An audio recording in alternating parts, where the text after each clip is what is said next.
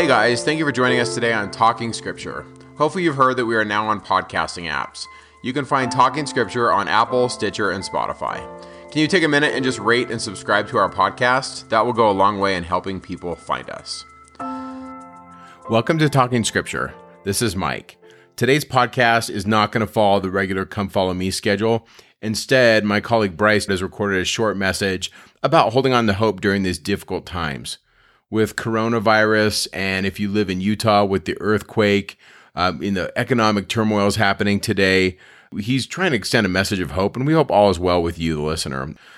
Watch for a new Easter episode in just a few days. We've actually recorded two amazing episodes about Easter that I think you'll really like. One of these is Bryce and I just discussing our favorite stories about Jesus. Like, what makes him who he is? And why is this person so important to both of us? And the other episode is one that I recorded with a friend of mine about Mary Magdalene. And we hope you listen to both of them and that you're they're worth your time. I, I personally, they're a couple of my favorite podcasts. And so we're really grateful that we had the opportunity to make these. And we're so grateful to you for listening to them. So with that, I'm going to turn the time over to Bryce Dunford. Hello, everyone.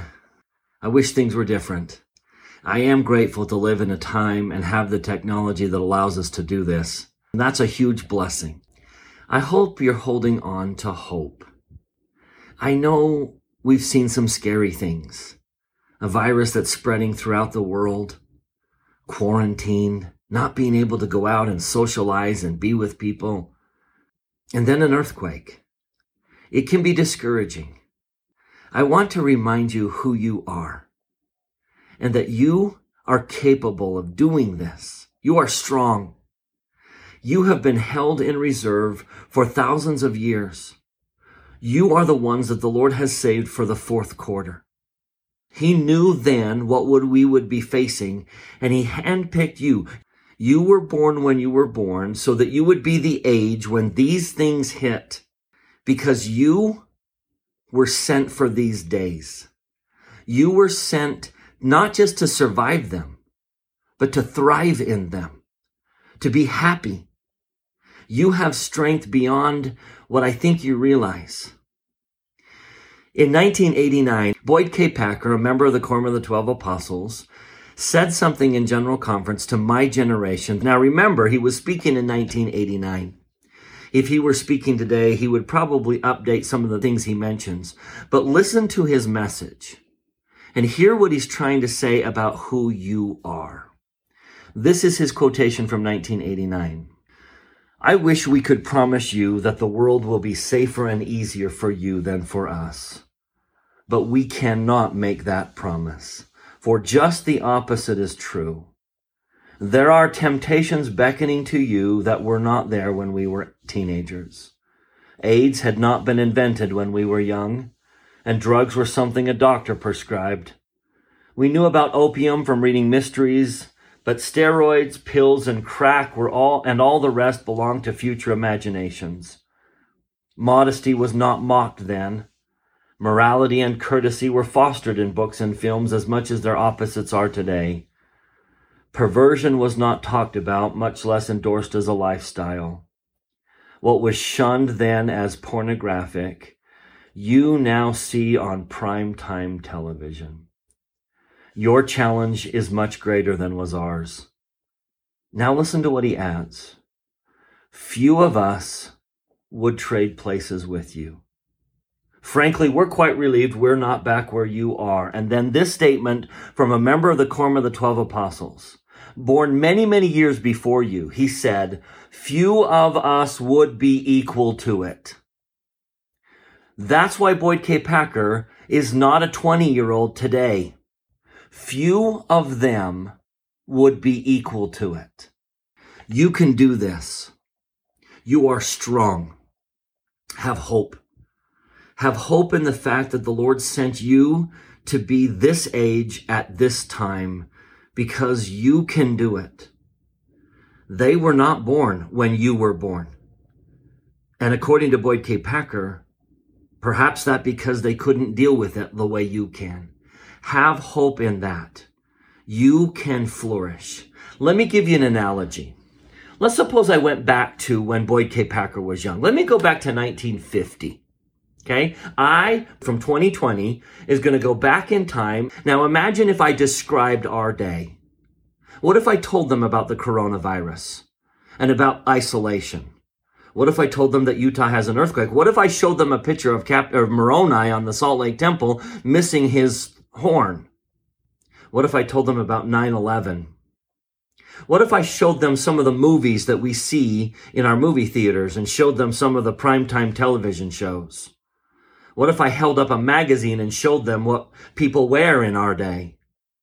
What if I walked down a modern middle school with a recorder recording everything that was being said in the halls of a middle school. And then I went back to 1950 and played that recorder and said, listen to what ninth graders and seventh graders listen to in the halls of a middle school. What if I described your everyday life?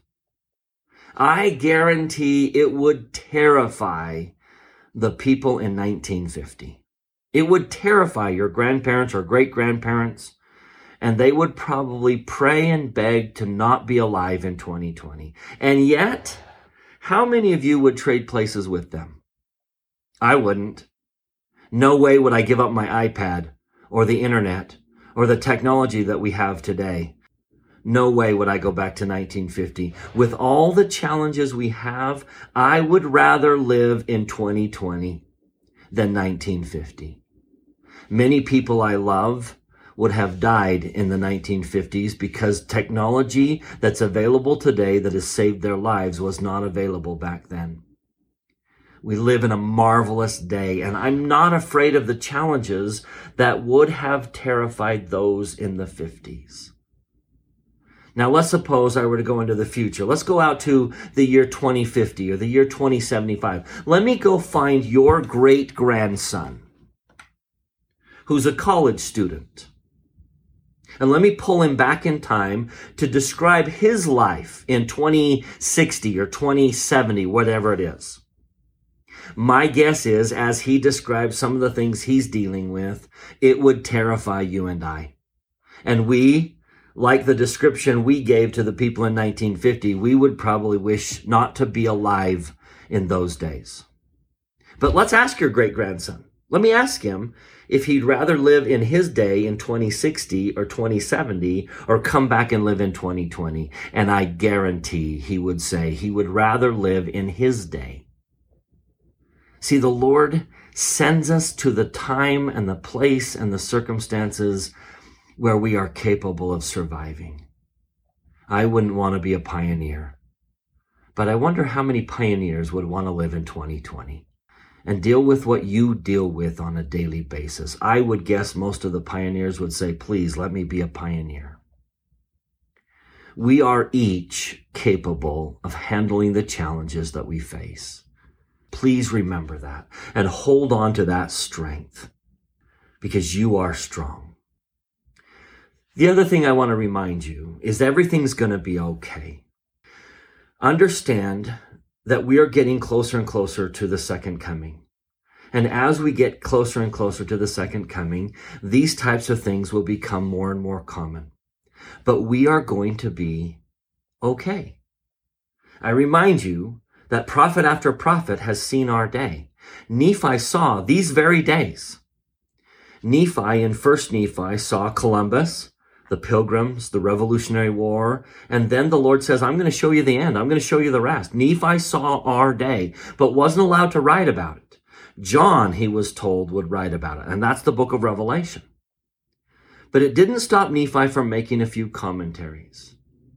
If you get scared when these things happen, hold on to what Nephi taught. If you'll turn to 1 Nephi chapter 22, now remember, Nephi can't write. He can't, it's almost as if he's saying, look, guys, I can't tell you what happens. That's not my job. Someone else going to do that. But what I can say, look at verse 17, 19, 20. Look at what he says over and over and over again. The righteous need not fear. The righteous are going to be preserved. The righteous need not be afraid. So Nephi seems to be saying, look, guys, I've seen how it ends and I can't tell you what happens, but don't be afraid. we are going to be okay. Things will go back to normal and we will thrive again. We have a lot of work to do. Hold on through this isolation. Hope on. I remind you of the words George, George A. Smith, who's a relative of Joseph Smith, once said that Joseph said the following to him. Joseph told him, quote, that I should never get discouraged whenever difficulties might surround me. If I was sunk in the lowest pit of Nova Scotia and all the Rocky Mountains piled on top of me, I ought not to be discouraged, but hang on, exercise faith, and keep up good courage, and I should come out on top of the heap. May we all remember those words from the dear prophet Joseph, who knew plenty of days of sorrow. Remember, hang on, exercise faith, keep up good courage, and you will come out on top. Things are going to be okay. We'll survive this. Movie theaters will once again be packed. Restaurants will have two hour waiting lines. Teachers will be much more appreciated. We will go back to celebrating life. We'll go back to being uh, toilet paper in each other's houses. Be hopeful. Find joy in your life. I remind you that the gospel is true. God has not abandoned us. He is with us. I remind you about the Jaredites. And when they went through that wilderness, he held their hand. In times of difficulty, he will be with us and hold our hand. I bear you my witness that the gospel is true and that you have been sent for these days. We can do this. Don't be discouraged. Hang in there.